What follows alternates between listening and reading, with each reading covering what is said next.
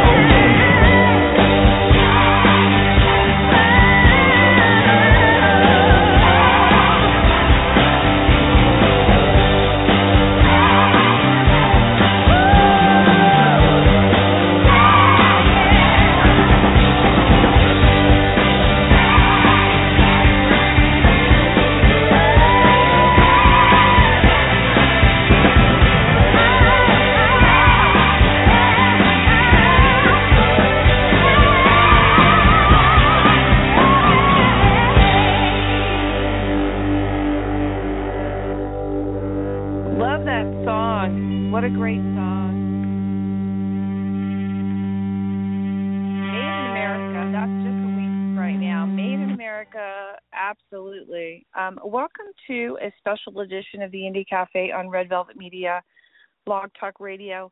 And today that was from the new CD In the Blazes by Aaron Lee Tasjan.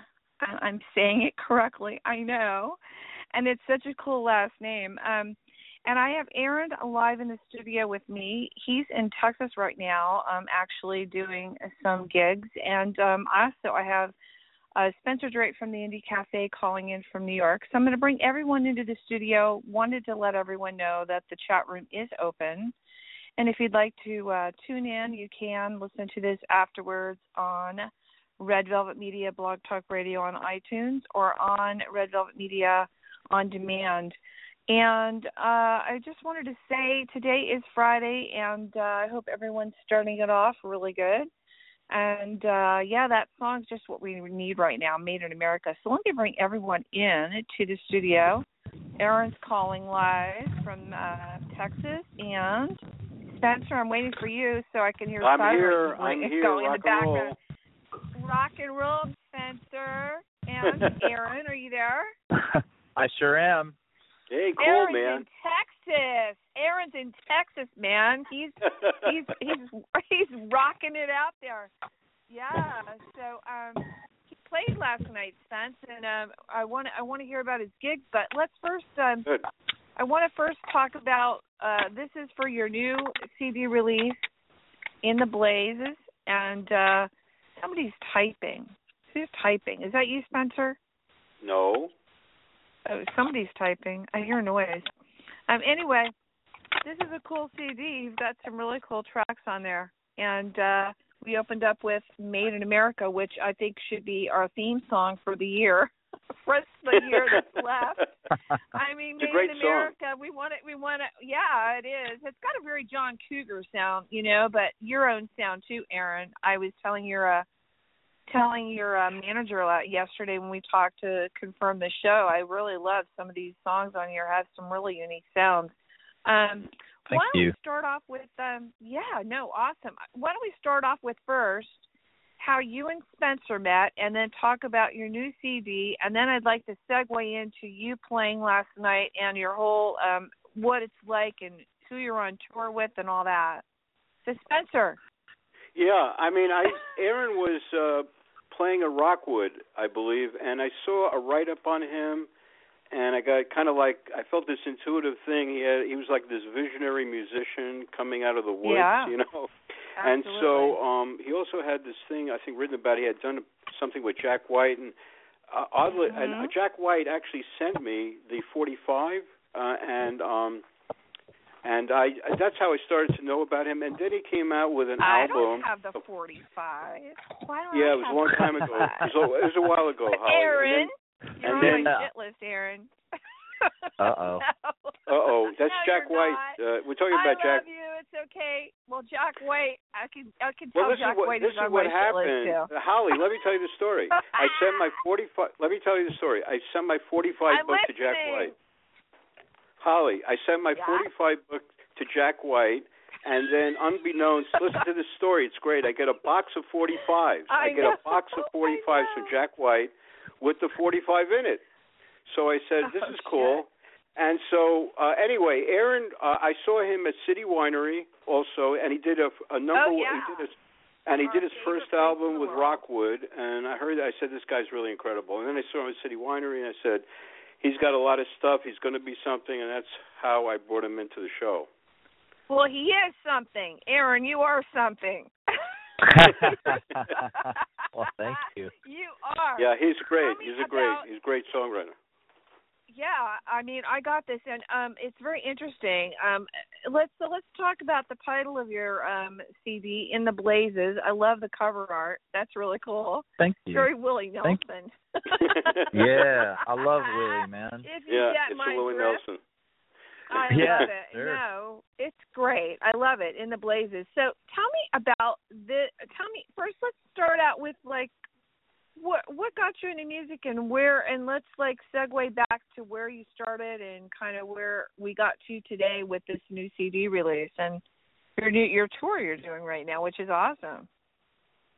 Thank you. I mean, I yeah, I started in music as a guitar player really. I mean, I always wrote songs and I wanted to be a songwriter, but um I think I Mhm. was a little intimidated to do it because the second you stand up in a you know in a room of your peers and say okay i'm i'm a songwriter that means that Mhm. you're now stacked up against john prine and guy clark and willie nelson and billy joe shaver and todd snider and all these people you know who are who are you know jason isbell and and um all those guys you know sturgill simpson and and chris stapleton and everybody you know all these great writers um you know that have come come down the line through the years. And so you know if you're going to if you're going to go around calling yourself a songwriter you kind of have to um you know reckon with the idea that um that that's your competition all of a sudden you know? And uh and so that was very Uh. intimidating to me.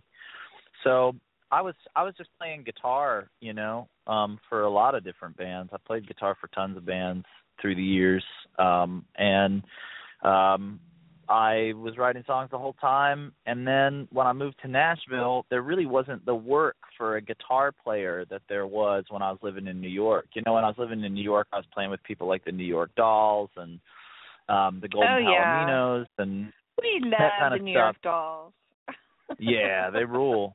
Um well, let me ask you a question. Yeah. Uh, and I wanted to, but you actually have a jazz background of some sort, right? Uh, you played in. Uh, didn't you play That's Lincoln true. Center? You did something with jazz with Duke Ooh, Ellington. a secret side to you we don't know about. Do tell. well, I was yeah, I I was uh I was in the my dad, you know, my dad worked for Ohio State. Um he was on the Mhm. administrative staff at Ohio State University when I was growing up and he also Mhm. um had uh you know two master's degrees and he was a very very well educated man so he from his perspective you know if i was going to do music i needed to be i needed to go through the proper schooling to do it which he thought was Oh, playing yeah. jazz music so it was kind of more something that i did for my dad than anything else but yeah i did i was in the Yeah. columbus youth jazz orchestra and i went to Oh, wow. um I went to to New York to play in the essentially Ellington competition, um, which is a thing that the Jazz at Lincoln Center puts on. And uh I didn't even I didn't even play a solo or anything like but that, but they gave me the award for the best guitar player. Like I got an award from Wynton Marsalis. Oh, nice. That's great. a thing Wow. for yeah playing jazz guitar or whatever and Right. then my dad really wanted me to go to college for it which i did for about three months i went to the berklee college of music i had a full scholarship for jazz guitar performance and uh Three months. but man i was Ooh. you know i just wanted to do i just wanted to write songs really and um Mhm. so it didn't it didn't hold my interest for too long Well, you were in a I group like- called Semi. You were in a group cool. called Semi Precious Weapons, uh, right? That did Yeah. some major. Yeah. What was that about? Well, that was we were trying. You know, that was my first. That was my first New York band. Really, I mean, um, you know, I had.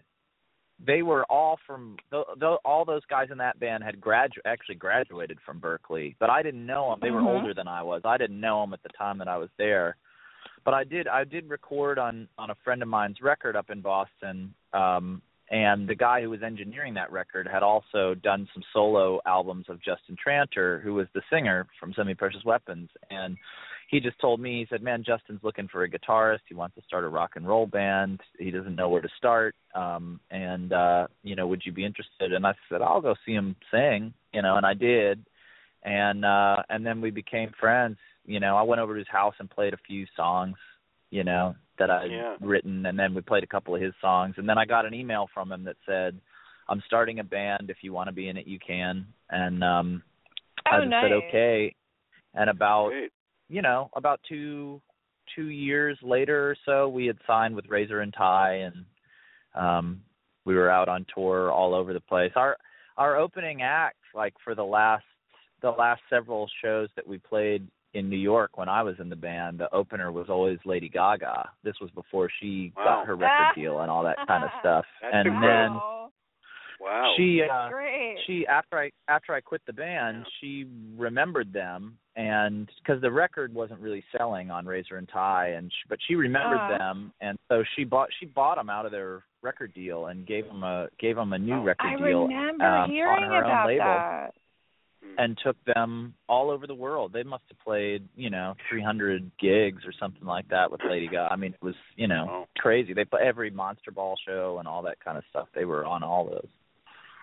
That's great. You know, she lives here. She lives up in this area. She's got a house up here, and it's really funny. Oh, okay. She'll she'll go out just to pull out, and she'll sit on the side of the road and hitchhike.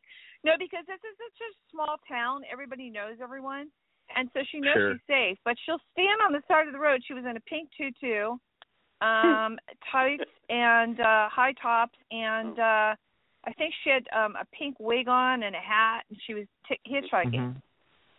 Wow. she wanted to ride up to her house in the hills. It was pretty funny, but that's cool that you worked with um that that that happened. That's so interesting. And um I was reading I was reading, you know, Spencer, I don't know if you saw this, but I saw in the uh in the your bio I got Yeah. um you're Yeah. described as the underdog of East Nashville. You're a songwriter that can handle his shit. And then also, I've been That's told true. that you're a very grounded dude. You have a zen way of being. So there you go. So um I'd like to uh ask who your mentors were. I mean, obviously your dad got you into music, but um Spence, you know how we all have our mentors. Who was your mentor growing yeah. up with your music? Mm, My main two ones were probably uh Kevin Kinney from Drivin N Cryin. Um Mhm. he's probably had the biggest the biggest um you know effect on me of anybody and has been the been the nice I mean he's the I everything you know everything that I have is came from Kevin you know 6 degrees of separation from Kevin so um Mhm. he you know I'm very very grateful to him but uh and then the other guy was BP Fallon you know who managed semi precious Oh, yeah. weapons in Yeah. early days but he and I have remained friends and we've written songs together. You know, he does his own music now and I helped produce his record and played guitar on it and wrote the songs with him and and Nigel Oh, Harrison awesome. and Clem Burke from Blondie and Right. um Oh yeah. you know, we had Ian McLagan yeah. on that record as well. Um That's incredible. Faces um and the Small Faces, yeah. So yeah, it was really fun, man. But BP, you know, I mean, even more so than a ly- than a musical collaborator, has just been, you know, really honest Mhm. with me and really um helpful, you know, about my music, you know, throughout my life. Uh he just sort of has that, you know, way about him, I think. You know, well, he used to do publicity, of course, so you know, for Zeppelin and and T Rex and and Yeah, you know, tons I know of who he people. Yeah. Yeah. Um you know, we so he give has your website So I, Aaron. you know, I'm friends with him on Facebook, and I notice I, I could tell how Uh-huh. close you are, Aaron, with him because whenever you post something, BP Fallon's, you're sure his name and my name will be on there a lot, you know. But it, his name is on there all the time. I always see that, so I know you guys are very close. Oh yeah, BP's Yeah, awesome. we you know, are. I forgot. Let's give your website out real quick. And you're also Okay. on Facebook, and you're also on Twitter, and you can get Yep. your the new CD on the website, and you can also get it in. um I believe it's on Amazon and also in the iTunes store, right? Yeah, I Yeah, mean, you can get I it pretty a lot much of different digitally anywhere. Yeah. Mhm. Yeah. Okay. So it's A. Hey, can I A- ask you a question, Holly? I want to ask him one question. Oh, well, What? Aaron, the al- the album "Crooked River Burning." Why don't you talk about Yeah. that? Because Anton Fier was producing from Lounge Lizards. That seems Of course. very interesting. Yeah, what was that about? Yeah. the. Um well that was my first real solo effort. Um and uh I um I had been living in New York for about 8 years or so at that point and Anton was somebody who I revered and respected as an artist and producer and musician um really he was, you know, one of the top guys for me Right. in New York, you know, at the time and and um you know, I'd worked with him on Kevin Kinney's solo record, A Good Country Mile, Kevin Kinney and the Golden Palominos, and uh I played guitar on that and I knew that Anton was very demanding, um, but I thought that would be good for me on my first time out, you know, to have somebody that really had strong opinions that I knew that I already agreed with um innately.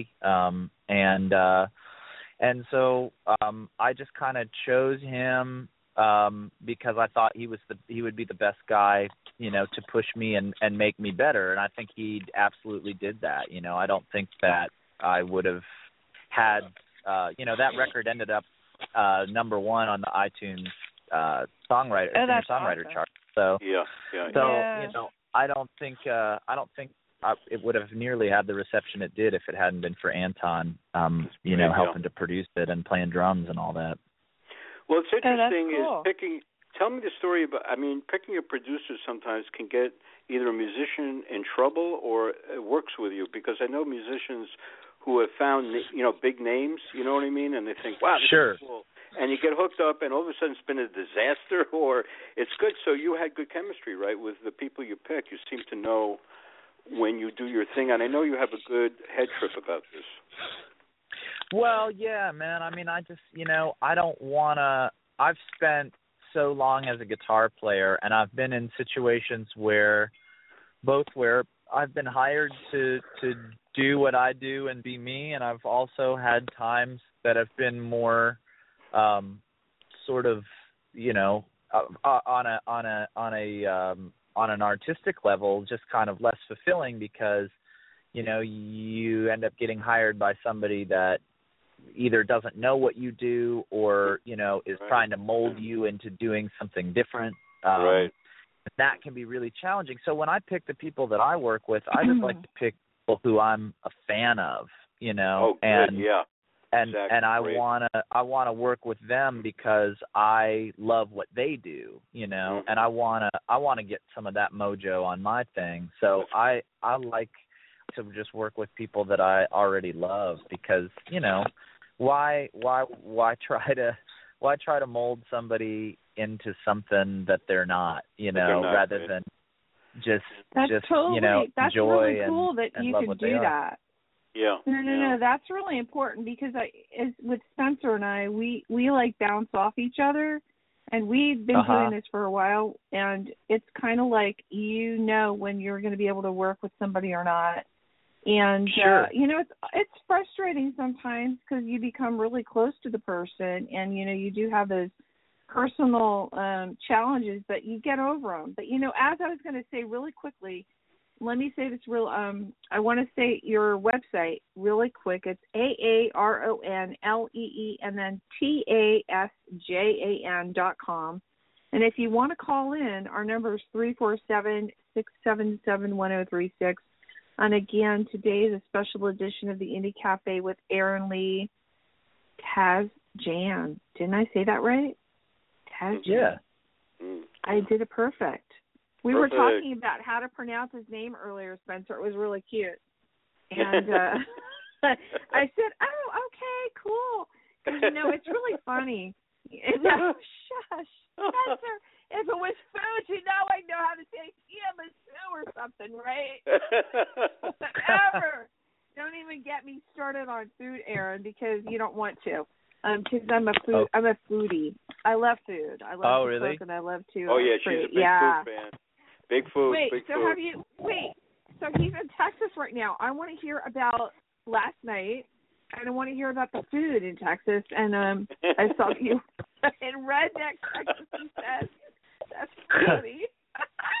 I love it. Um Yeah, last night was fun. We were in Fort Worth, Texas at the Live Oak Music Hall. Um I Wow. was opening up Mhm. a show for uh Ray Wylie Hubbard, um, who's one of my favorite singers I and songwriters. him. Of all time. Um Mhm. and uh yeah, we had a good crowd, really, you know, full nice full room and and uh you know, had our fun and got on down the road. But yeah, I don't I'm not I'll be honest with you, I don't uh I'm not a huge food person. I'll probably eat like a bag of carrots and be and a bag of beef jerky, you know, most times. Uh Turkey jerky. Turkey jerky's better for you. Yeah, it probably is, but I'm I'm not I'm not trying to be here for too. too long, so Oh Um, wait, we have to have you here for a long time. Come on, you're gonna bring You're gonna bring some new music. I mean, this new music is awesome. It's it's got Well, a lot of you. energy. Mhm. So wait, the opening track we started out with, "Made in America." Tell me about Mhm. that track really quick. What was your inspiration and what made you write that one? It's just a it's just a song for me and all my friends that that you know get out there and and do what we do that don't really have any good reason to do it. I mean i don't you know. I don't have i don't have a single one. I mean i don't have any of the reasons that would normally compel people to do this. I don't really Mhm. care or want to be famous. Uh, that doesn't matter to me at all. Um i i kind of feel like um just the fact that i you know, got to open for Ray Wylie last night, like I could probably retire after that and be totally happy. um, you know, and I don't. I also I don't you're have. doing his you know, birthday party Wednesday, right? Next week you're doing a birthday party for him.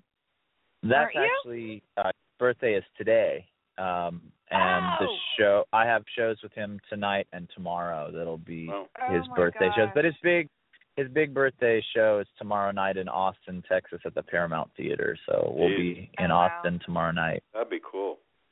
Yeah, Nice. should be a lot of fun. I mean, you know who I did design for? I did design for the Fabulous Thunderbirds, Aaron, with Jimmy oh Vaughn. yeah, sure. Of and I did their album Tough Enough album, which was huge. And those guys, I love, I love that whole Austin thing, you know, down there. Yeah. it's really cool.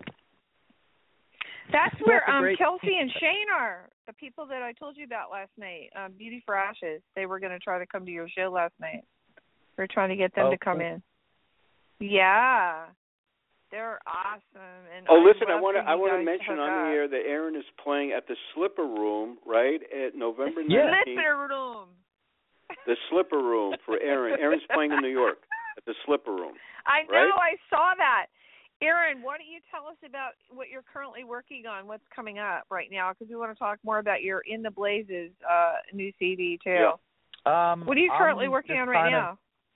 I'm just on the never-ending tour, really. Um, I mean, I have about Tour. I have about half Oh I have about half or so of a new album written. Um, and Oh, I'll cool. prob I mean, if hopefully I'll be making a new record. I think sometime around February or March, Great. maybe. Wow. Um, Who, who's and, playing with you uh, on it? Who's playing? I haven't figured that out. I haven't figured that out yet. I kind of like Mhm. let try to let the songs dictate all of that kind of stuff. Right. But I wouldn't be surprised if a lot of the same people that were on In the Blazes ended up playing on on the next one as well. That's cool. you want to cool. talk about who those guys were? Who was on the Blazes? Sure. In the Blazes. yeah, Um, let's hear about it. The producer and bass player is a guy named Eli Thomson. He and I played in a band called Everest together. We were on Vapor Records, which is Neil Young's record label. Um Mhm. and we were Yeah. kind of like the California um California, you know, rock band of some kind, Yeah. you know. Um. And uh and then you know and Eli is currently the the bass player for Father John Misty um as is the drummer who played on the record uh Dan Bailey who was also in Everest with me and as is the lead guitar player and male harmony singer on In the Blazes um a guy named David Vandervelde he plays with Father John Misty as well but he also used to record for Secretly Canadian he's got his own music that's really fantastic. Um, Wow. He was uh, he used to open for Richard Swift a bunch when Richard was doing his solo Wow. stuff before he was in the Black Keys and and uh, the Shins and all those bands. Um, but uh, but yeah, those guys, and then also um, my friend Joel Graves, who was in Everest with me, and actually now co-owns the studio New Monkey that we recorded at, um, which Elliott Smith Oh, built nice.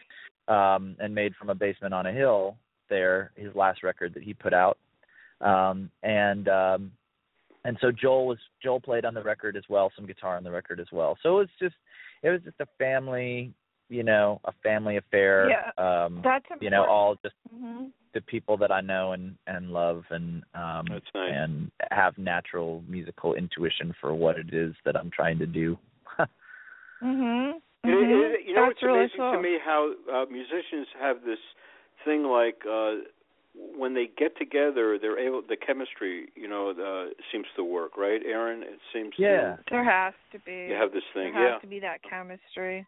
Yeah. Yeah. It has to be there because you know I've heard of so many different bands and I've been around when there's a little bit of a conflict with one person, it kind of carries over, and then it carries over into the music, and then it kind of breaks things up or whatever. But you know, Yeah. you guys all kind of like really communicate with each Yeah, other but- and really yep. know. Yeah. Exactly. It's like the communication part really has to be there. Um, you know, I was going to ask you, what were you listening to? What kind of music were you listening to when you were growing up? when I was growing up, I started on um, you know, a mixture of like, you know, my mom and my dad's records. So my mom was Mhm. like Dylan, the Beatles, huge Beatles, um a Oh, bit really? of the Stones, um, early Dylan stuff, like the pre the pre electric Dylan stuff. yeah, yeah, the stuff. acoustic. Um yeah, uh like Arlo Guthrie, that kind of thing. And then my dad was Oh, like cool. Count Basie Orchestra. Um, wow. Oh, he liked he uh, liked like the Stan Etta Kenton. James stuff, all that. Yeah. No, Etta like James. that. we never really listened to Etta James, but Big um, jazz, Really? big jazz, right? Big yeah, jazz. Mose Allison. Um, Right. He loved Mose Allison. Uh, Ornette Joey Coleman. DeFrancesco, uh, Ornette Coleman. Yeah. Um, you know, all, basically all that kind of stuff. And then my dad was also a, a um a jazz trombone player himself um when he was a kid in Oh, you know in high school and college and stuff. Yeah. Um, so he was he was also into a lot of guys like Slide Hampton and Curtis Fuller and and um, some great jazz trombone players. So I listened to kind of a mixture of those kind of things. My dad did like some popular music. James Brown was his favorite. Oh Um, yeah. The first mu- the first concert I ever saw in my life, I was about eight years old, was James Brown, Oh my God. and uh and I was and I Wow. was obsessed with capes. Like like capes were my uh, you know I wore capes to school and stuff like that sometimes. And uh uh when that went at the end of the show, they did Please Please Me, and that guy came out and put the cape around James Brown's shoulders. And as soon as I saw that cape, I just thought singer. That's what I'll do. I'll be a Yeah. singer because yeah. then maybe I could wear a cape. Wow. That's a cool story. Hey, listen. Um, really quickly, I don't mean to bum anyone out, but there's some breaking news. I just got a, a, a info from my mom. She told me Oh. that um yeah, yeah, yeah, Paris. Uh. There's over a hundred hostages taken in Paris and Really? thirty five wow. people Oh, are are are gone from this earth right now. Oh my God. But hey, Is it- listen, you know, I'm not trying I'm not trying to I'm not trying to um bum this out, but it's really funny because the hostages were taken at the concert hall where the American rock, where they say that the Eagles of Death Metal was playing. Oh my so God. that's kind of weird. Yeah, That kind is- of very strange. Yeah, I just got that. I just got that she sent me and I guess it's breaking news. But you know what? Yeah.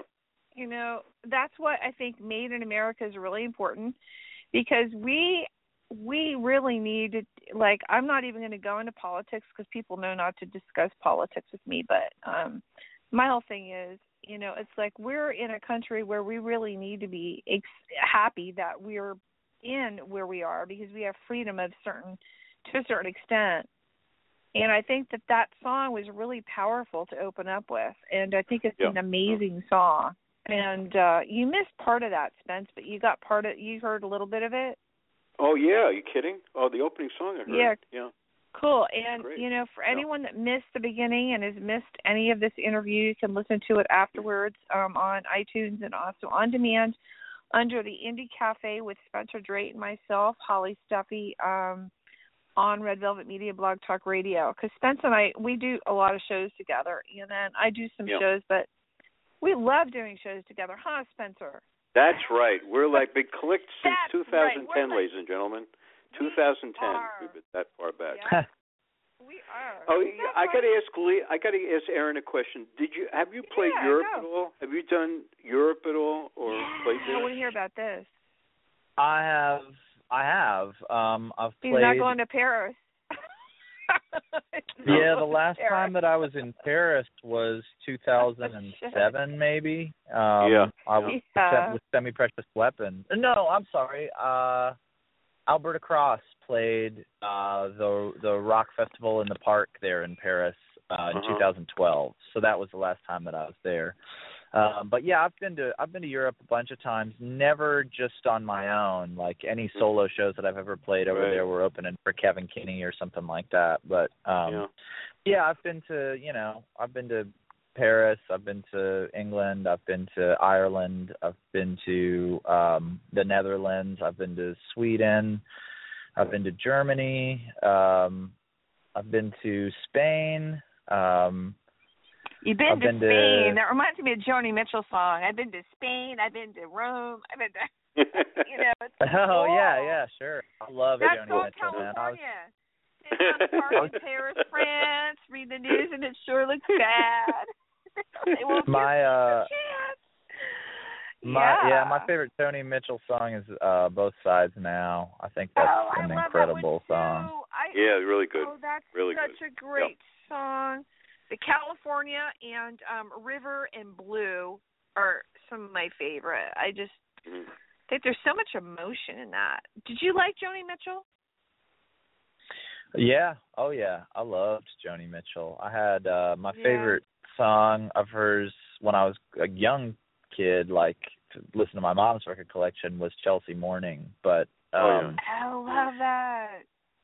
I uh yeah, I just I don't know. I, I she did a when she got sick um you know a few months ago uh, and a bunch of people Yeah. were posting videos and my friend Patrick Sweeney who is a fantastic uh singer songwriter and guitar player taught Dan Auerbach how to play the blues. Uh Dan was Oh. the Oh, lead you're guitar player in the. Patrick Sweeney band Great.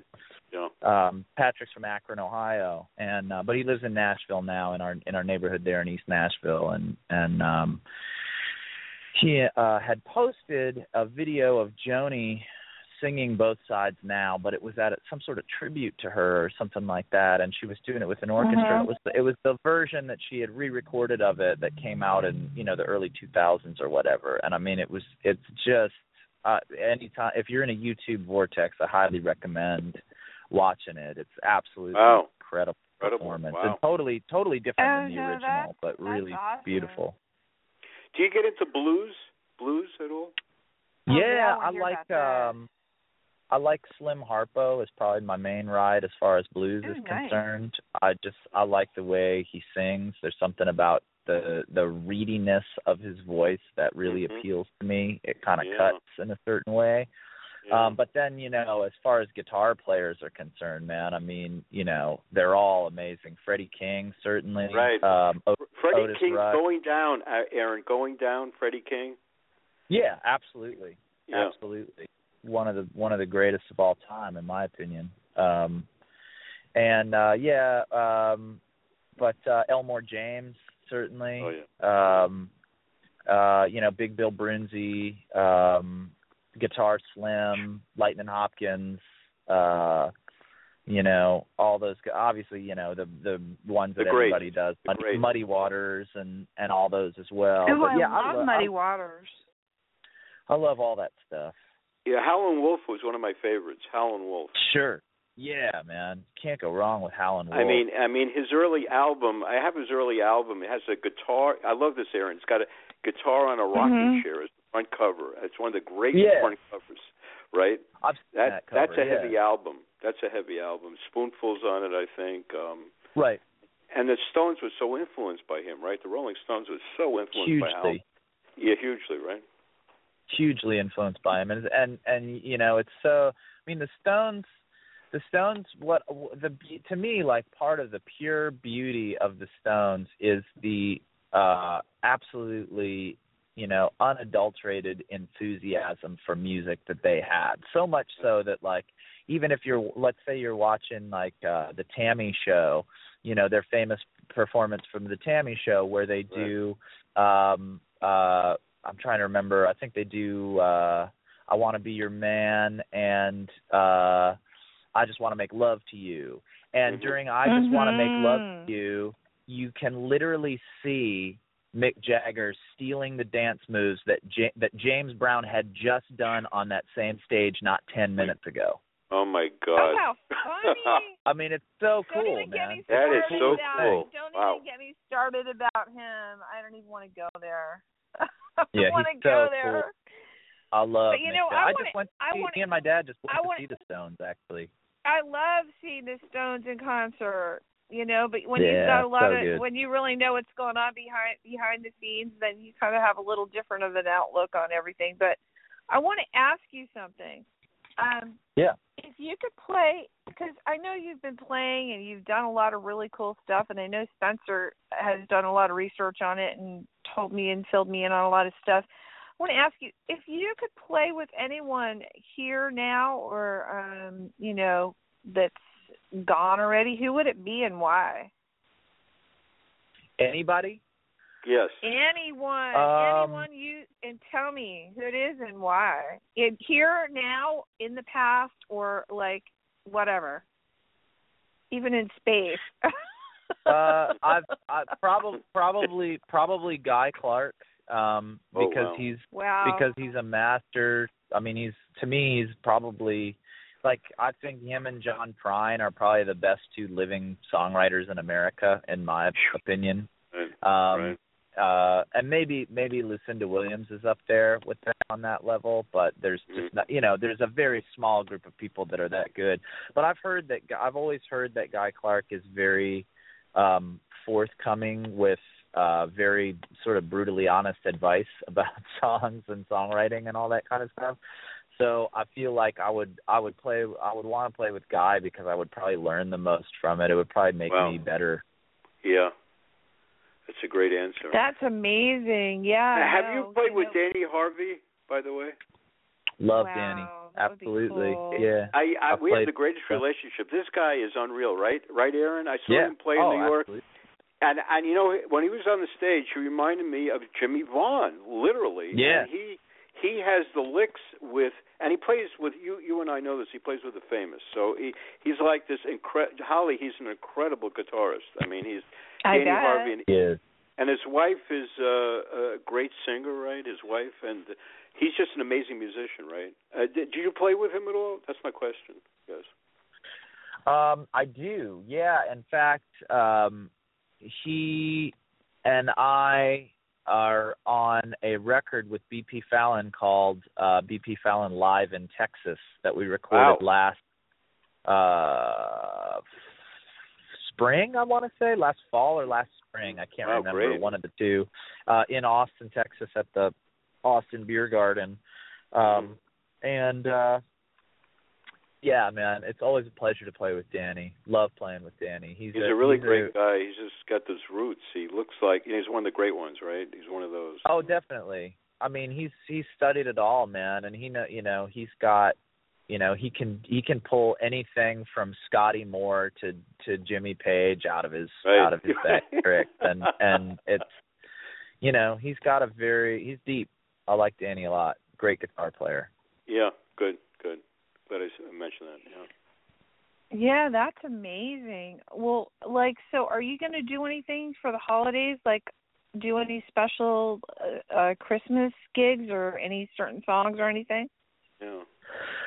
Um, you know, I probably not. Um, I I'll uh, you know I have gigs and stuff around the holidays, but I don't Mhm. usually. uh I'm not. I grew up in kind of a weird. Uh I had to go to this Christian school that I didn't like and wear a tie and go to chapel and all that kind of stuff, and that was all very rooted around holidays and like, you know, I don't know. I'm, you know, I don't really approve of or agree with the history lesson that we give kids about Thanksgiving and uh, you know, and there's and there's all sorts of like strange stuff nowadays that's getting tied to Christmas with people and their Starbucks cups and all that kind of stuff. So I just I can't Oh, even really think about really? it without Oh, that was so messed up. People are so messed up. It's like, come on now. You know, with the Starbucks cup. Oh, that's incredible. It's yeah, that whole stupid. thing's incredible, it's Holly. Oh, just stupid. Yeah, unbelievable. yeah. I, it's Unbelievable. like finding it's like we have so much more in the world to be worrying about rather than the bloody cup you're drinking your latte or whatever in you know. Yeah we all love the red cups but you know what? It was red. Red also you know they have that whole red campaign right now. You know red's been for africa for aids and for all that. So think of the cup as being red for the holidays and for um you know for africa and stuff. That's right. god That's that So if people stupid. get weird, you know, I'm they get- sorry, I didn't mean to interrupt you.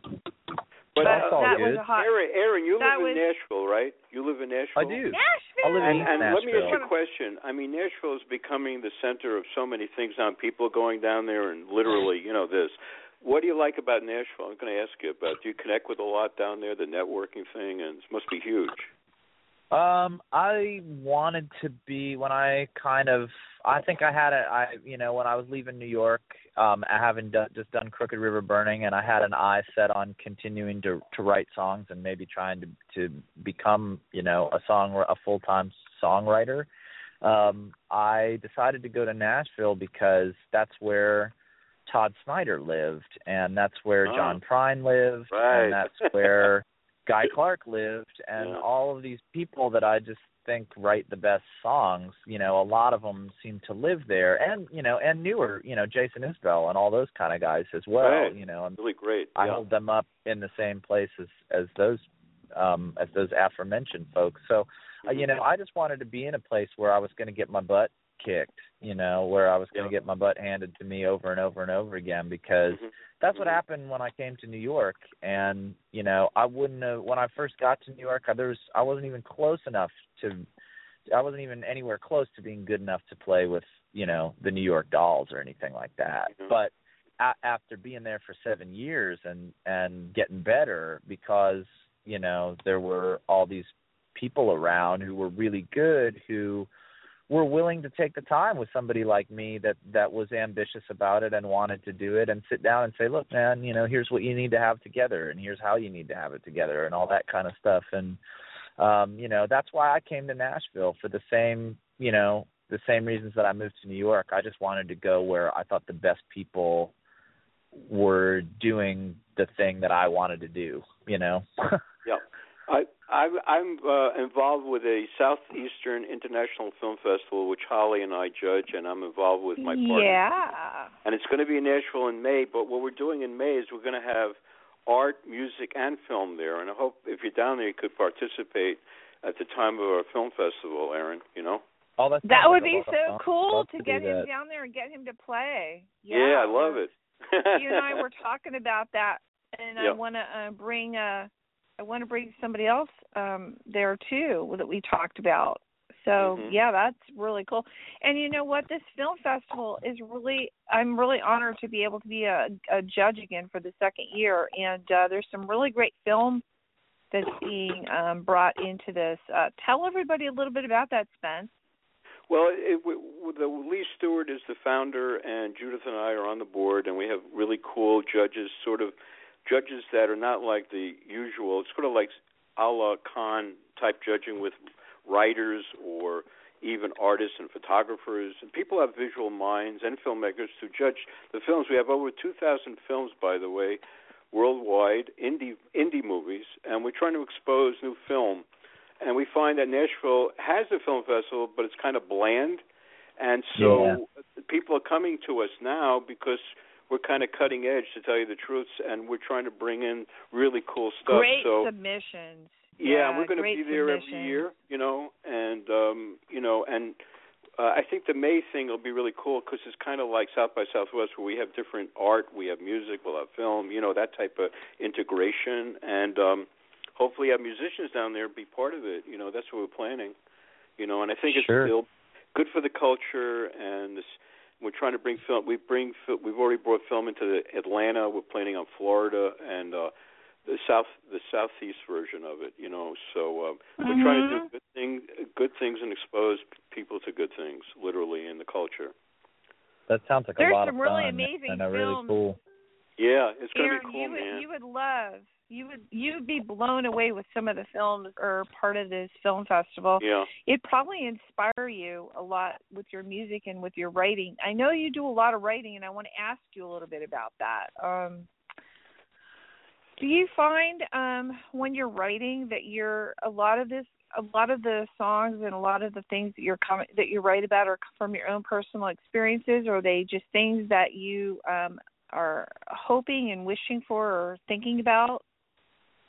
Where do they come from? Um, they kind of come from a lot of different places, but most of most it's mostly rooted in um, you know just wanting to try and figure out how to be a better person, I guess. um, you know, I I I think I've struggled a lot throughout my life with wrestling with the idea of like whether or not I felt like that, you know, or or whether Mhm. or not I should whether or not I was justified to feel that way. Um, so, you know, the songs thing, you know, like Billy Joe Shaver says, it's it's the cheapest therapist there is, and that's true um on a lot of levels.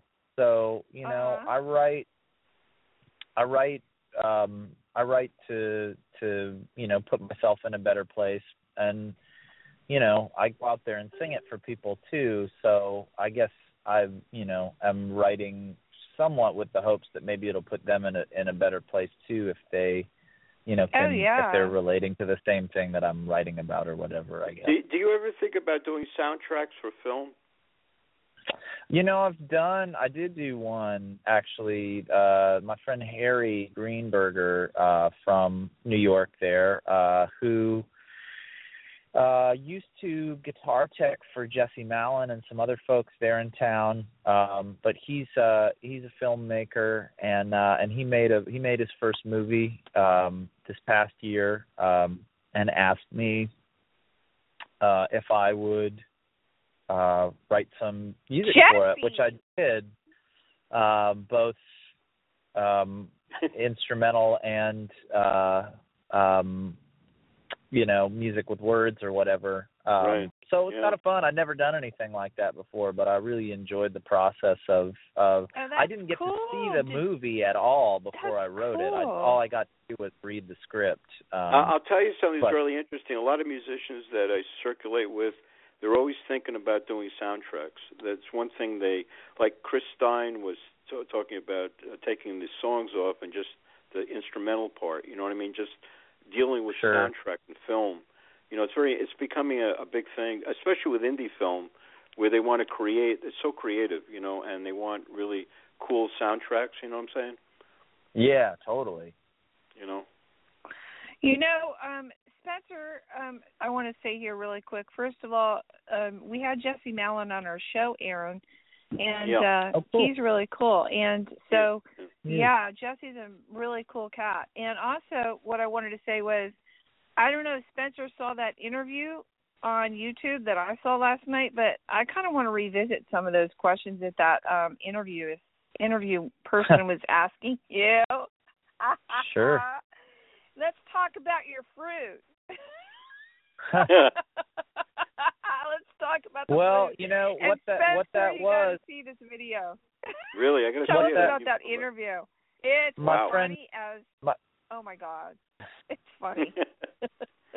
my friend JP Olson uh works for uh, H- HBO. Um Sonic Uh-huh. Highways is one of the shows that he does um amongst other ones, but um he's also a very fine songwriter. In fact, um he grew up in the same he's older than I am. Um but he grew up in the same town that I grew up in in Ohio and used to have a band called the Beatkeepers and my favorite song um off the Beatkeepers record is a song called In the Blazes, which is actually what I named my record after. oh wow, cool. Um, but um, but JP um, just called me up. I was playing in New York uh, at Rockwood too, and JP called me up and said, "Hey man, um, do you want to come uh, over to the house for a little bit?" And I was just thinking we were going to visit or something. And then when I got there, he had uh, a whole room set up with cameras and stuff, like it was a 60 minute style interview. And that that lovely young lady Oh, that, that- interviews me, um, who's from funny. Russia, it was a journalism student of his,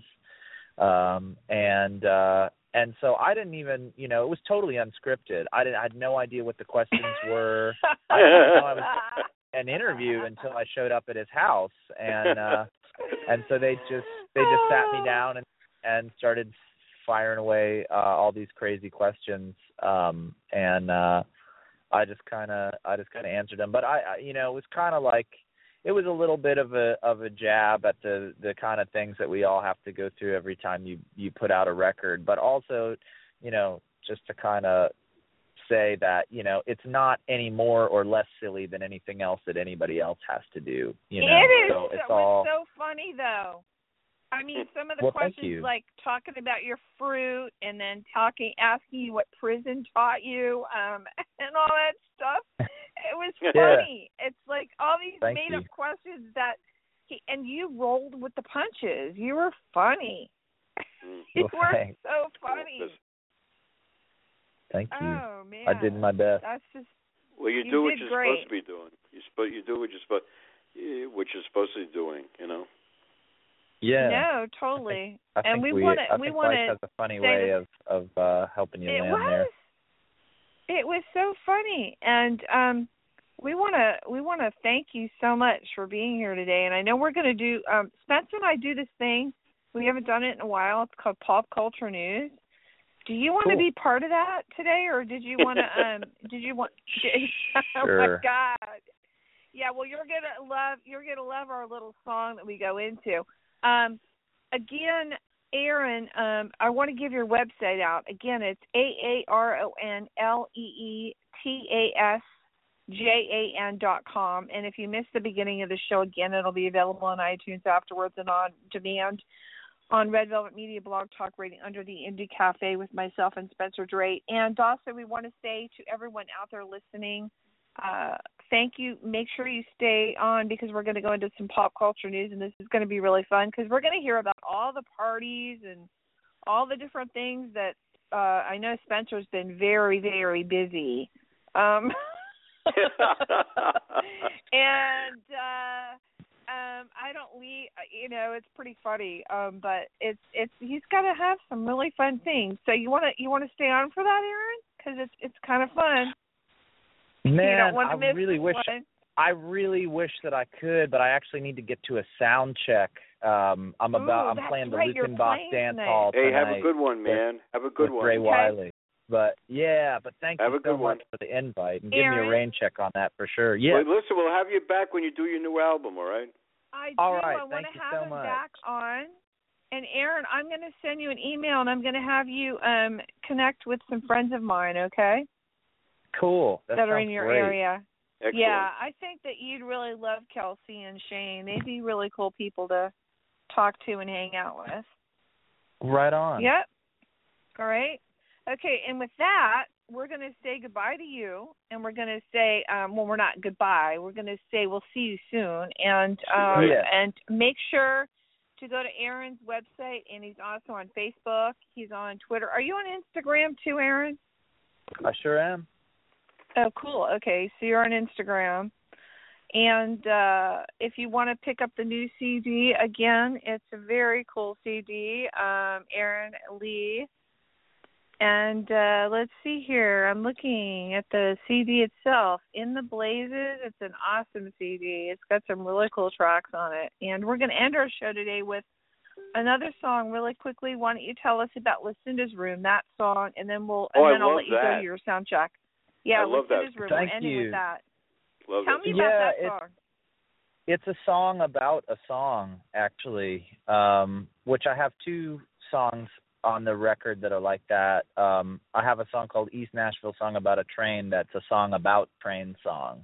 Um, but uh, the the uh, the the Lucinda Room song is a song about a uh, this song that Lucinda Williams wrote called Drunken Angel, which is uh, a Mhm. song that she wrote as a tribute to her friend Blaze Foley, who wrote "If I Could Only Fly," which was recorded by Willie Nelson and Merle Haggard. He also wrote "Clay Pigeons," which John Prine recorded. Um, but he's got several um, really brilliant uh, songs. One of my favorites of his is a song called "Good Cheese." Uh, good uh what big cheeseburgers and good french fries. Uh a fantastic song. Um blaze foley was kind of like a like a crazy underground character um and phenomenal songwriter in austin texas in the 1980s uh it was he was very good close friends with Gurf Morlix uh who helped produce a lot of his records. Um and uh blaze unfortunately um had just kind of too big of a heart and the way that he passed away um at the age of I want to say maybe 38 or so somewhere around there he was defending an old man that he used to play cards with who lived in his neighborhood the guy's name was Concho And Concho's son used to come around Concho's house and steal his social security check and Oh, wow. use it to buy drugs. Jeez. And Blaze decided he was not going to let Oh, that kid weird. do that. Yeah. So the first, Uh-huh. so one time the kid came over to try and take Concho's check, and Blaze beat him up and oh my and God. kicked his butt out on the front lawn.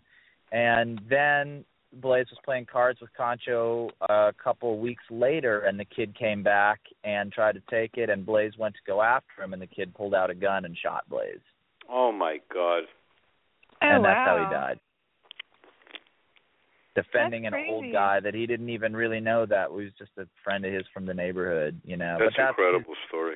you know he was he was a Blaze Foley I think was an incredible guy and Yeah. and so the so I was staying in this hotel room in Portland that was themed all the different hotel rooms in Portland were themed musician hotel rooms and I just happened to get the Drunken Angel room and so Hmm. while I was staying in that room I was thinking about Lucinda and I was thinking about Blaze and I was thinking about that song and uh you know all of that just came out because I you know Lucinda Williams is another one to me who is you know as as celebrated as she is and she's very celebrated in the in the in the crowds that I run in Yeah. um but but she but in my opinion she should be way more celebrated than she is. I just think she to me she's you know like Guy Clark or John Prine she's one of those songwriters that rises and sets the sun for me Yeah, she's very Wow. iconic.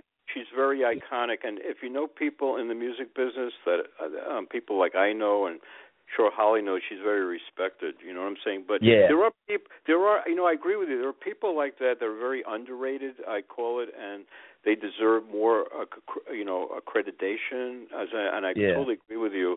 And there are musicians like that that have. Uh, I mean, Leslie West is one of the great guitarists sure and and he's underrated totally Um, uh, totally underrated right you know i'm Yeah, just giving I one agree. examples you know right so it's like uh, i totally agree with you aaron there's there are people in the music business that deserve i mean everybody knows leonard cohen he's a music god no problem Right. with leonard cohen but it seems like you go into these other phases of people and you know they're great but they don't it's like danny harvey for instance to me i mean he's known but you know he he the charisma is amazing. He plays with all the greats, and you know this. But you know, I even think he needs an upper level, right? You know what I mean? yeah absolutely An upper level for what he does and who he is and and where he's where he's all at. But you know, you really the music people in the business will know this, like you do, or I do, or Holly knows that. But it's like when you get on the outside, it's this whole other world, you know, right? And you got to push to shove to get. And we we work with Joseph Arthur, who we think are a genius. And Joseph, I've been with for yeah, years. I he's designed for him. amazing. He's a genius, discovered by Peter Gabriel. Lou Mhm. Reed was at his to sign him with with Peter, and the guy is incredible. But you know, he doesn't have that level. You know, it's like I I know you're He's a very down musician, to earth. He's very, very down, down to earth, but a lot great like musician you. and incredible Mhm. guitarist. That's the other thing he's underrated. He's an incredible guitarist, and so it's like what we're talking about, right, Aaron? It's what what we're Yeah. talking.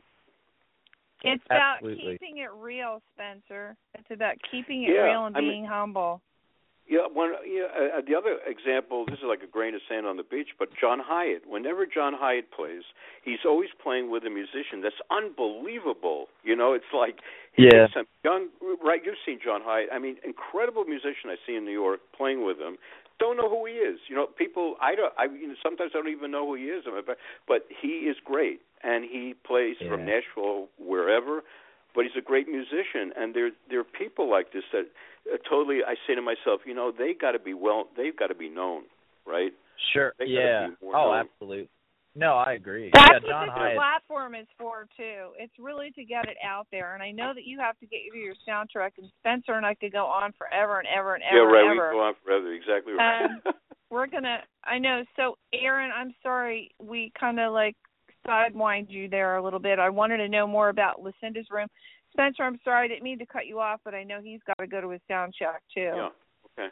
Um, but uh, did you guys want to say anything else before we go to Indy?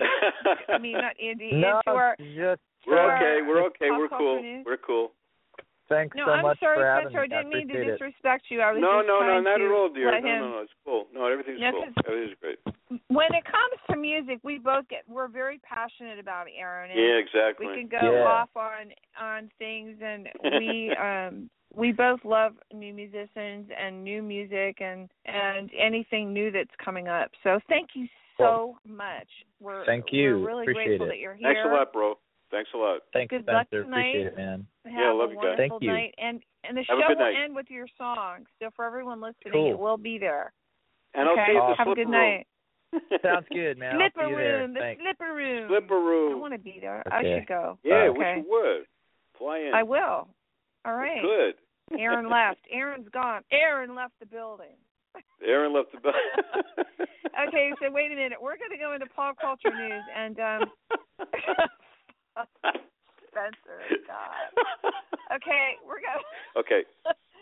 We're going to go. No, it's cool. That is a great line, more. Holly. I'm telling you. What? That's an Elvis The line. It's the greatest line you pulled. Oh, I love it. He Aaron left the left- building. I love it. This is so cool. Aaron. Oh my God! And Elvis's middle name was Aaron. That's right. Oh my God. Oh, Unbelievable. weird. Oh. Great call, Holly. I got a really Great quick call. story before we go into pop culture. Listen to this. When I was younger, I got I was got used to get teased about my name Holly. You know, especially around Really? the holidays. Oh. Holly Jolly Christmas, deck the halls, Ugh, whatever. Yeah. Oh, But you know, I fell in love with the name Aaron, and it was Really? because I had seen it. Yeah, and I was going. To, I came home That's and I so told my mom. I said I want to change my name, and she goes, "To what?" I said, "Aaron." Goes, "Why?" Uh, and I said because I just like that name, and you know. oh, then she kind of told me her sad story about how she dreamed her whole entire life on having a daughter, and she was going to name her Holly, and if she had a second one, she'd name her Heather. So Oh, okay. I know I did. Okay, so I did change my name, obviously. And but you know what? Aaron Aaron Zick. Aaron Zick says hello. Aaron Zick says hello. Hey, Aaron. You know that's Yeah, my alter ego. That name, Aaron. he's gonna be a father. Aaron, he's gonna be a like father, that. Holly. He's gonna be a father. I know that. That's crazy. I know. That's I know. crazy. Yeah. And wait, who's going to be a father? Which one? Aaron Zick uh, has. Well, there's two of them. There's Steve Conte. I met his wife Steve last night. Steve Conte. Steve Conte and his wife I met last night. Yeah, she's going to come around January 1st. Any day. And then you got Aaron Zick. He's going to be a father around December oh my twenty god! Is that incredible? Wow. Christmas babies. Right, exactly. Hey, we're gonna go to we're gonna go to pop culture news and we're gonna play our song. Our song. Yeah. This is, this is Spencer's and my song, and I That's dance right. around the room when the song's song. on. So Right. here we go. Here we go. yeah. yeah. Who wants yesterday's papers? Who wants yesterday's goods? Talk about the song. Who wants Love it. yesterday's papers? Nobody in the world.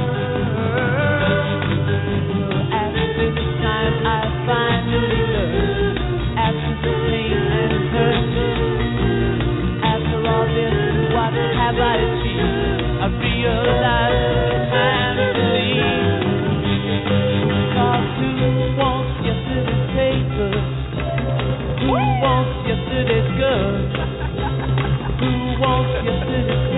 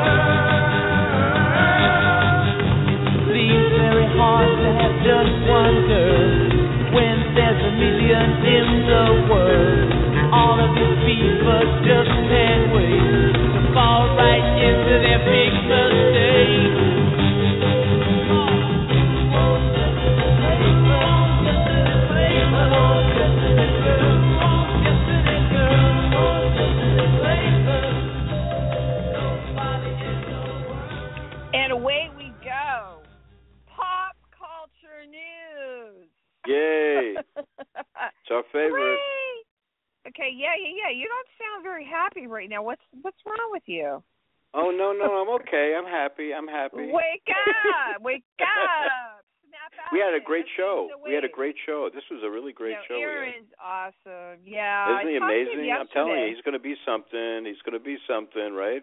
He is something already. He is something already. go. He's going to be bigger.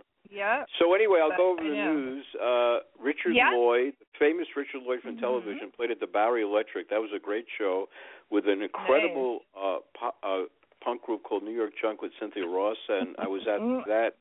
That was a great show. And uh, Pop Gallery had, which I wish you could have came to, the, a Grateful Dead photographs by Roberto Rabanne, who will be on our show. And he's an Uh-huh. incredible photographer. And the shots, Holly, are pictures that you don't normally see of the dead, you know, and it's a, it's a great um gallery show at Pop Gallery in Soho. Um Mark Kostabi was at the cutting room, the musician Mark Kostabi, and we all know him as a famous artiste, and he'll be on our show on his birthday, which was November 27th on our show. Oh, cool.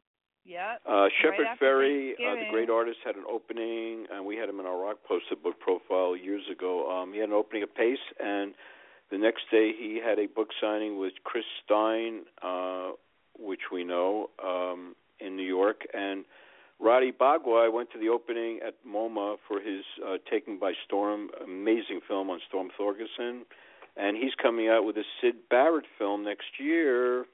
So that should be interesting. Mick Rock in it, interviewed with Pink Floyd. How do you like that one? Yeah, I can't wait to have Mick on the show. I know. yeah, he's so Mick, really that's a film like we should look for. Uh, yeah, that's a film. Mhm. You know, it's going to be really interesting. And um his producer, I'm trying to get on the show, by the way. Orian Williams uh, produced the, that famous uh, Joy Division film called Control, which is a very uh, Mhm. incredible film if you ever see, saw it. Um, and then we we know you and I know about the Mick Rock had an incredible book signing in L.A. Henry Diltz Yeah. got a Lucie Award. Our friend Henry Diltz from Morrison Hotel got was honored with what, what they call the Lucie Award, Famous Photographer Award, and um, the shows that are coming up, which I think are really interesting. Uh, Aaron Lee at the Slipper Room, November 19th. Willie Nile at Highline, November 20th. Robyn Hitchcock's coming up at City Winery. Uh, December 16th, here's a show. You ready for this? Jerry Lee Lewis at BB King's. That's hot. Oh, nice.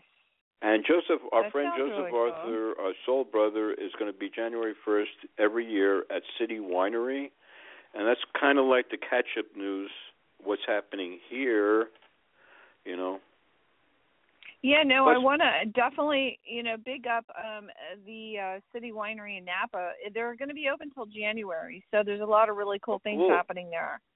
Still, Yeah, they got to have good stuff there, right? Good musicians playing and stuff like yeah, that. right? they're amazing. It's really sad because um it's the San- it's the Napa Valley um Opera House and uh Oh, it's really? kind of sad that that's happening but um yeah, you know, Napa just wasn't ready for that. But I think San Francisco is and you know they're in Nashville, which is one of our favorite places to go to.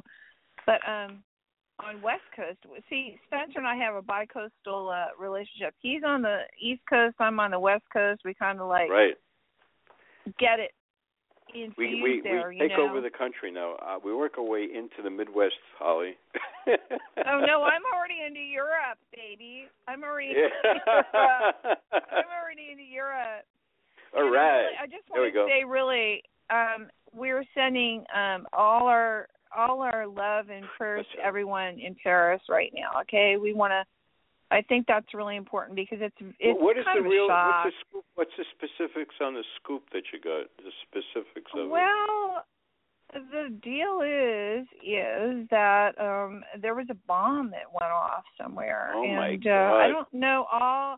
I don't know all the specifics yet. I'm gonna Ow. let me look. Let me look. Yeah, it was pretty. That's interesting. It's pretty Oh, my intense, God. and you know we're on we are on high alert right now, but I don't even want to go into that because it's like Yeah, right, crazy. have- But um, they took over a hundred hostages, which is really sad. Um, I don't At a know concert, if right? they've. You're telling me at a Uh, concert. That no, was- it was at a concert hall.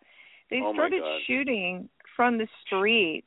Um, wow. I don't really know all the details. It just says that they um there were three and this is what's funny is they always coordinate these attacks. They always have one go off one place and then another one go off somewhere else. Um there were three coordinated terror attacks. Um Mm. and so they closed the borders to France right now.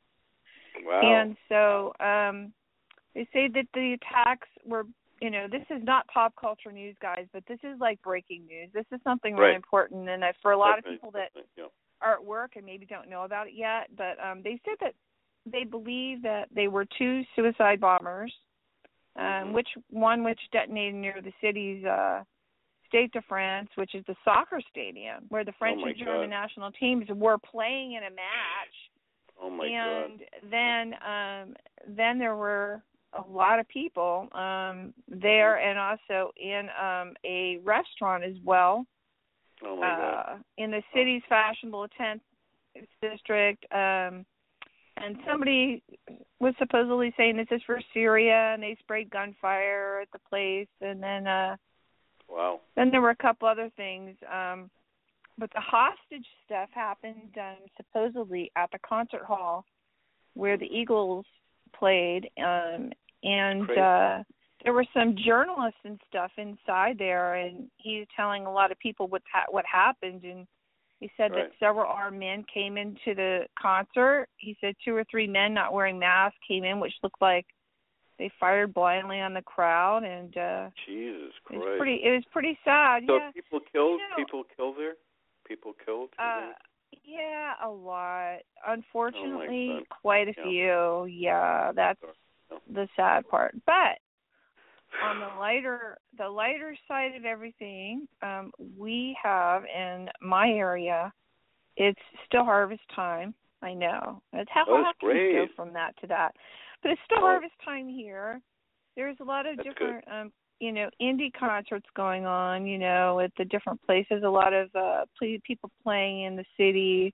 A lot of jazz. A lot of people playing locally um also there's a lot of film coming out you know we've got the napa Oh, valley um film festival going on right now which i actually cool. mailed you the program to yeah Ooh, cool, man. and um oh that. wait i want to see how much time we have left shoot i didn't even look at that hold on a second Okay. Okay, no, no, no. We have time. We have time. I just wanted to make So- sure I wasn't didn't cut us off. But um Where, yeah, where what were you going to say? film festival, Holly? Do they have it in a theater there? Do they have like a theater in Napa Valley where It's they do the all film? over and what's really cool about it, the Napa Valley, I'm bringing it up just so I can give you a little more info oh yeah, on yeah, it. cool. Um yeah. what's really cool about the Napa Valley Film Festival um, is it also ha- happens. It's it's like got a schedule. There's press. There's you can submit your tickets. Mhm. Um, Napa Valley Film Festival. It's in Yountville. Um, usually it's from ten to six, and they do it different places. And what's really cool is they infuse a lot of the local foods and stuff. really? So it's five days. This year they um were doing celebrity tributes to um John Travolta wow. and um a couple of different Wow. people. Yeah. Every year it's somebody different, you know what I mean? It's like yeah, um it's cool.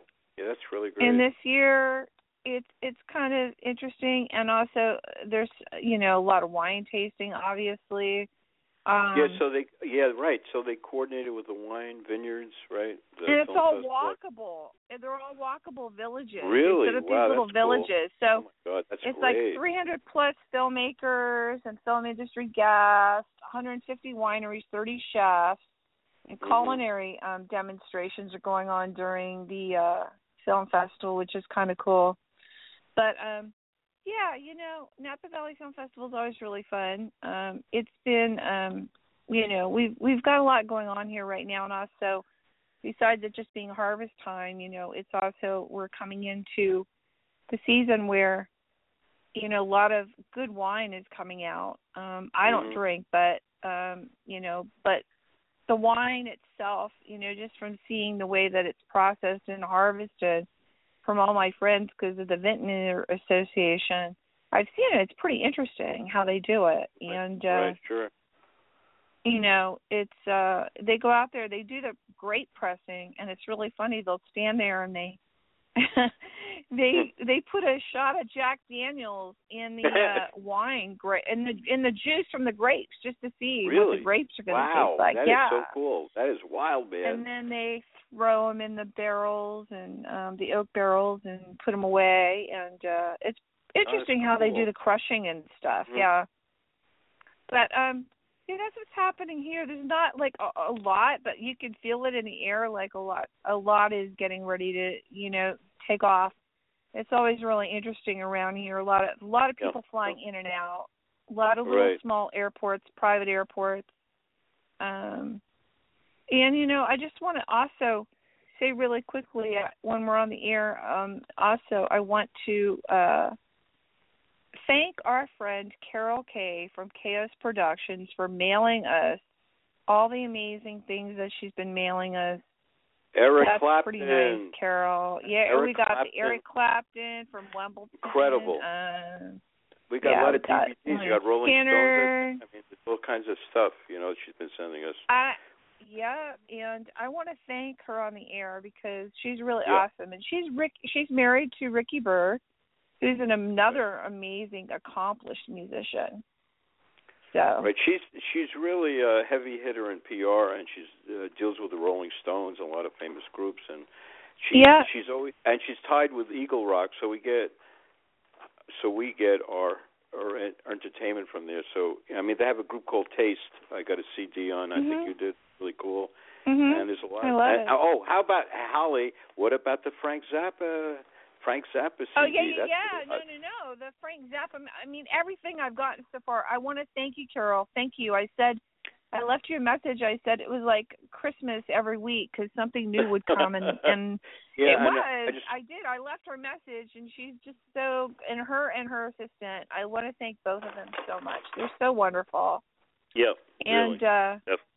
I know that that the holidays are ready to go off in New York too, and I know a lot of really good music's going to be going on there. But um, what do we have coming up um next? We got a lot. 'cause I mean, I've got- we're gonna.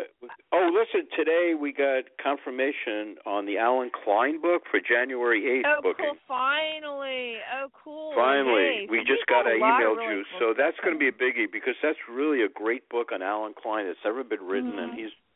If anybody doesn't know out there, he's involved with John Lennon and a lot of famous people, but Mhm. really big with John Lennon and the stories and um and you get the whole inside of Apple Records and things like that. But the book has a lot of great information, and Fred Goodman wrote it, and just a wonderful book that we both have, and looking forward to that show. Uh, we got Marcus Mhm. Dobby this uh, November 27th on his birthday, and a Mhm. whole list of things coming up, you know, which are really cool.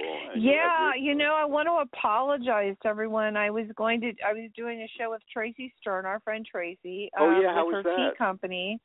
Yeah, Yeah. it was awesome. But what happened was the studio crashed. Um, there seemed to be some issues. Yeah, Oh, they I'm were sorry. really stable, but there was an issue. So we're going to reschedule Tracy Stern's tea show, and we did have Ben on with Keep Cup. That was an amazing show. He Oh, yeah, he called Cup. you Spencer Keep- for your Keep Cup. birthday. You're right. Keep And Cup, today's Keep Cup. Friday the 13th, so I want everyone to go out there and make it the best you can and watch a scary movie or something or do something fun tonight. right, right. and don't drink and drive, you know? Don't That's right. drive, guys. Yeah, it's like uh one of those weird there's a lot of weird energy in the air right now. Haven't you noticed it? Uh, yeah, I know. It's it's almost like Mercury in retrograde, but not quite. You know, it's like that. You're one. the second person that said that. Kelsey Really, that really? Wow. We were talking about it. We were saying we felt like it's Mercury retrograde, but she said it was the new moon and something about that, and we were talking. yeah, it's it's different. I know- It's I know. my right? mom said something about that too, about the new Oh, moon. cool. And uh yeah, it's interesting. But um I want to um wish everyone a wonderful weekend. And what are you doing this weekend? What do you have planned? I, I, I I'm just going to cool out. I've been partying out a little bit, going to events, and I'm just um Judith's going away to Boston, so we're not getting together but until next week. But we're just I'm just cooling out literally, so I could talk to you over the weekend. Maybe we get to you know on a weekend we could talk. Yeah, no, and Yeah. I'm checking right now to see. I think there's a new. I I'm hoping the Hunger Games comes out this weekend because I have been waiting for the second half of the Hunger Games, and I think it's coming out this weekend. I'm looking, and also I saw the new James Bond movie. It was amazing. It was really Wow. really good. I really I really liked that. That was that was a really awesome awesome Excellent. movie. The James Bond movie was great. Um, Oh, let's cool. see. Wait Wow. a minute. I'm looking here. Um, what's coming out today? Today. Um, I'm looking and it looks like and also Peanuts movie's out. Um, Bridge of Spies. Um I know that Marshall, um, our friend Marshall Terrill went to see Bridge of Spies with Tom Hanks. He said that was a really good movie. Um Yeah, you saw The Martian, right? Did you see The Martian? no, I didn't. I haven't I heard that's really good. I heard that is really good, and I've got to see that. And then I heard, and then I heard it was overrated. So I don't Really? know. Oh, okay. Yeah. Okay. So I mean, no, no, no, no. I mean, you know, whatever. But I did see Spectre, and a lot of people say it wasn't the greatest James Bond movie, but I'm going to tell you it was a really good movie. I liked it. I You know what? enjoyed It a lot. I love the early. You and I love the early James Bond ones, right? With uh, Mhm. you know Sean Connery. Those are my favorite. Mhm. I, they never top those old ones. You know, to me, I'm just that Yeah, kind of guy. know. I don't know. I'm more the It's traditional. funny. It's all Mhm. high tech now with the speed chasing and everything. I like the I like the traditional old Sean Connery movies, you know, with the special Mhm. special uh, zoom things at that time, which was pretty far out. But I like the Sean Connery old uh, James Bond. I'm always attracted to the old stuff. you know. No, those are awesome movies. But you know what's really cool about Spectre? If you go see it, Yep. you'll have a great appreciation for it because what it Okay. is is it ties in Goldfinger, um, uh, Oh, Doctor really? No, whatever, all the old movies. There's something from every part of the old old James Bond movies in this movie, and it ends with well, I'm not even going to tell anyone how it ends because it it just every part of every other James Bond movie there's something there. Even the white kitty cat from uh Doctor No, I think, is in there. Really? So, Wow. Yeah, you've got that. Mhm. It's That's a good cool. it's a great movie. But um Good. I I want to see I want to see Star Wars. Everybody's really hyped up for Star Wars, and you know what? That comes out on my birthday. It does. Comes out on my Congratu- Oh, I love that one. That is really cool. You know, Judith and I, Judith and I saw the first Star Wars at the Grauman Theater in Mhm. L.A. Can you imagine this when it opened did? up? Yeah, and it Oh, opened God. up at the Grauman Theater in L.A. That famous theater, right? I never been there. I went there Uh-huh. with Judith, and we saw the first Star Wars there. Is that, that I never forgot that, Holly. It's such an iconic Wow. theater. You know, the, you know the Grauman Chinese Grauman Theater. Mhm. And, you know, Mhm. That was that's the thing that always in my mind in history. I mean, it's one of the great events that I went there and saw that, and then you see the stars on the sidewalk, that whole thing. But it was really great. I mean, I'm so glad I had that in my life. You know, oh, at that theater. You know. that experience, yeah. Yeah, No, it's, yeah, it's, really. It's really cool, and you know, my first my first really enjoyable 3D movie I saw was Avatar. I really enjoyed seeing Oh, yeah, Avatar. that Avatar was, was, huge. yeah, I mind. totally agree with you. That is an awesome Mhm. historical movie that was ever made in animation. Yeah. Unbelievable. James Cameron rocks, and I can't wait for the second one. That's coming out next year. Oh, really? They're There's doing gonna a be a wow, second That's one. going to be hot. Yep. Oh my God, that's going to be hot. That's going to be I hot. know. So we've got Hunger Games, which I can't wait for, and Mhm. uh you know, oh, you know, because I've got one of the uh, Mockingjay pins. I've got one. I've got actually two Mockingjay pins that were made from the actual um press pressing from when they made them. They made about fifteen or twenty of them, and I have two of Wow. them. Yep. Yep, from this from the same molding and casting, and so I've got two Wow, that's incredible. and uh they're kind of like very some I, I keep them they're really special to me and then uh, I can't wait to see that and then of course obviously Star Wars and I don't know there's some other really good movies coming out. I don't know but if I ever told you this. Uh, this is good. No, this is another what? Thing. Uh, What? a Native American Indian sent me this. I I never and I have it in my house, so you won't believe. It. It's one of the arrows. Arrowhead. The arrow, the arrow. The No, it's actually the arrow made for the uh, Lonesome Braveheart. Dove and uh, Dances with the Wolves, um, and I still Oh. have it. And I, you know, I, I, it really frustrates me. I can't get in touch with the uh, the guy who made it, and he sent it to me, and he's got his name on it, but it doesn't register. In other words, when I go on email or internet, it doesn't click. So, ugh. it's kind of like I'd love to connect with this guy again. You know, he was like really an Let's amazing do- person. I'll do some investigation for you. You know me, I like to do investigations and find oh yeah, out things. wow. Love to connect with him. Inquiring well, you could. It, he's the man who made the arrows for the two movies, Lonesome Dove and That's Dance with the Wolves. amazing. I know. You're know, lucky and to have that. I know it, and the, you know it's amazing. It's it's just the it's the feathers at the end, the way they're designed. It's I can't even explain Mhm. it, like an art thing, but you know that's the way they did it. And the arrowhead has that metal. It's made of metal, you know, it's slid into the wood, but the the the Mhm. feathers are the thing at the end. That's the thing, Holly. They're they're they're they're designed a certain way with colors. Oh my God, it's unreal. I mean, that's what That's that's what it's all about. You know what I mean? I mean, it was like really Mhm. wild. Uh, but anyway, I'd I'd love to connect with that guy. I've always tried. I can't connect with him. Wow. Yeah, let me find out. Let me do some research on that. And I want to thank everyone for listening today. Again, it was a special edition of the Indie Cafe on Red Velvet Media. Mm-hmm. And uh if you missed it, you can catch it on iTunes afterwards. I hate to keep saying that, but you know a lot of people Gotta tune in and out and yep. they don't know. But um Yeah. Make sure to check out what we have coming up. We've got a great lineup coming up for the holidays. Um, again, um, I'll be doing my Christmas Eve show that I normally do. Um, unfortunately, the author that I usually read Twas the Night Before Christmas with, Janet Elaine Smith, has um, gone on to um, a better world, and um, Wow. we will be doing. Um, I'll be doing it maybe with uh, who knows who I'm going to be doing it with this year. Well, It'll be a you know what? I surprise. you know, we got um we got the Jesse Froman book, and I got the Frank Sinatra 100 book. I hope you received them. Yeah. Tell me when you. Those are awesome books. I can't that's another wait. show oh, I have yeah, with that's Jesse. And... I got to go get that. I got to go get my mail. Yep. Yeah, I've got a go bunch get of your mail to mail pick up. get back to me, definitely, darling. All right. I will. And for everyone Well, out wait there, till you see the Frank Sinatra book. You're going to be bold. The Frank Sinatra book is on. Which one? The one I just got? The one I got? No, it's Frank Sinatra. Or- No, this is another one. It's called Frank Sinatra 100. It's the same publisher, Thames Mhm. Hudson, as Jesse Froman. So you're going to get two books I at can't once. You're gonna- wait. That's but with awesome. the Frank Sinatra book, I got to tell you about this. It's like very young to when he died, and photographs Mhm. of that whole era. It's never been done before. You're going to love it.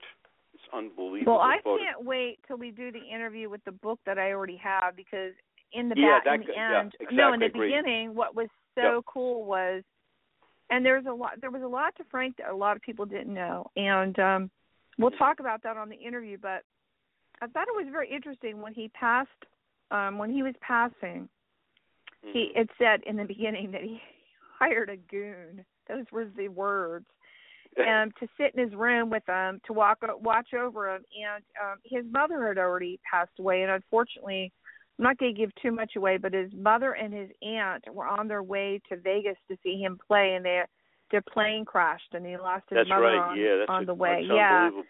but That is unreal. he said that in the book, in the beginning of the book, it talked about him when he was, you know, crossing over, and uh, he was in his room. He hired somebody to watch over him and tell his Mm. mother to quit hovering over him because they said his mother was. He said he kept seeing his mother sitting in the chair next to his bed. So oh yeah, gave wow. chills. Yeah, but Yeah, thi- that so that's what we have to look forward to, guys. Yeah, a lot of really cool Great stuff. stories. The book has great stories. Mhm. Yes, definitely. So for everyone listening, make it a good Friday. Um, hold Paris in light, City of Light, hold it in light. Mhm. And uh with you, Spence, I wish you a really wonderful weekend and um I'm And you chill too. this We'll be weekend. talking. We'll be talking. We'll be talking. of course. And we're gonna end Ah. our show today with Lucinda's Room, the song that we talked about. Beautiful song. And uh, this Oh. is again Aaron Lee uh, Tasjan's Tasjan. That's how you say it, Tasjan. Tasjan. Isn't that a cool name? Yeah, I should know, ask wild. them where that came from. Of forgot to Oh ask him yeah. what his background. That's right. Is. Yeah, yeah, oh, but that's such a cool name. It's Yeah. almost Armenian But anyway- or something. I know that's what I thought too, but you know what? I don't think so. Okay. Maybe who knows? Maybe that's a stage name, but we're gonna end with Lucinda's room and for everyone listening again, thank you so much. Uh um have a great weekend. And with that, here we go. Rock out. Cool. Here you go, Rock son. out.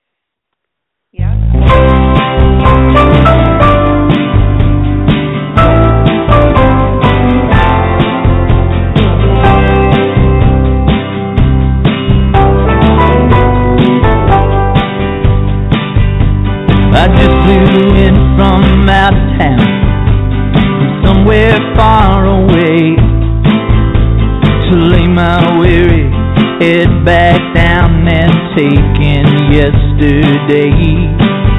There's an empty glass with dried red wine stuck around the top, and a couple empty bottles, 'cause some things never stop. Angel, how'd you get so lonely? How'd you write those songs that made me cry? Sing one down for your old friend Blaze Foley. It makes me think some folks should never die.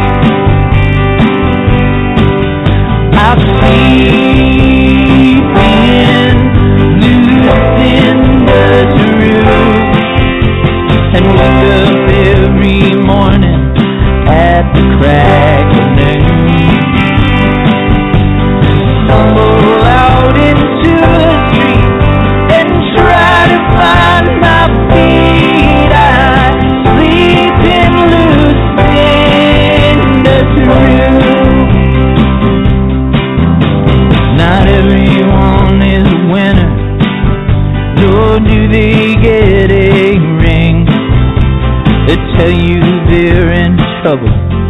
having never said a thing.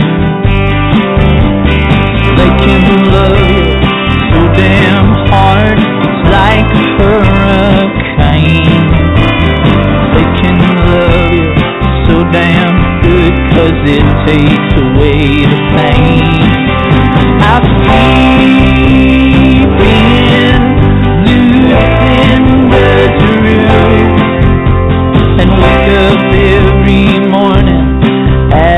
at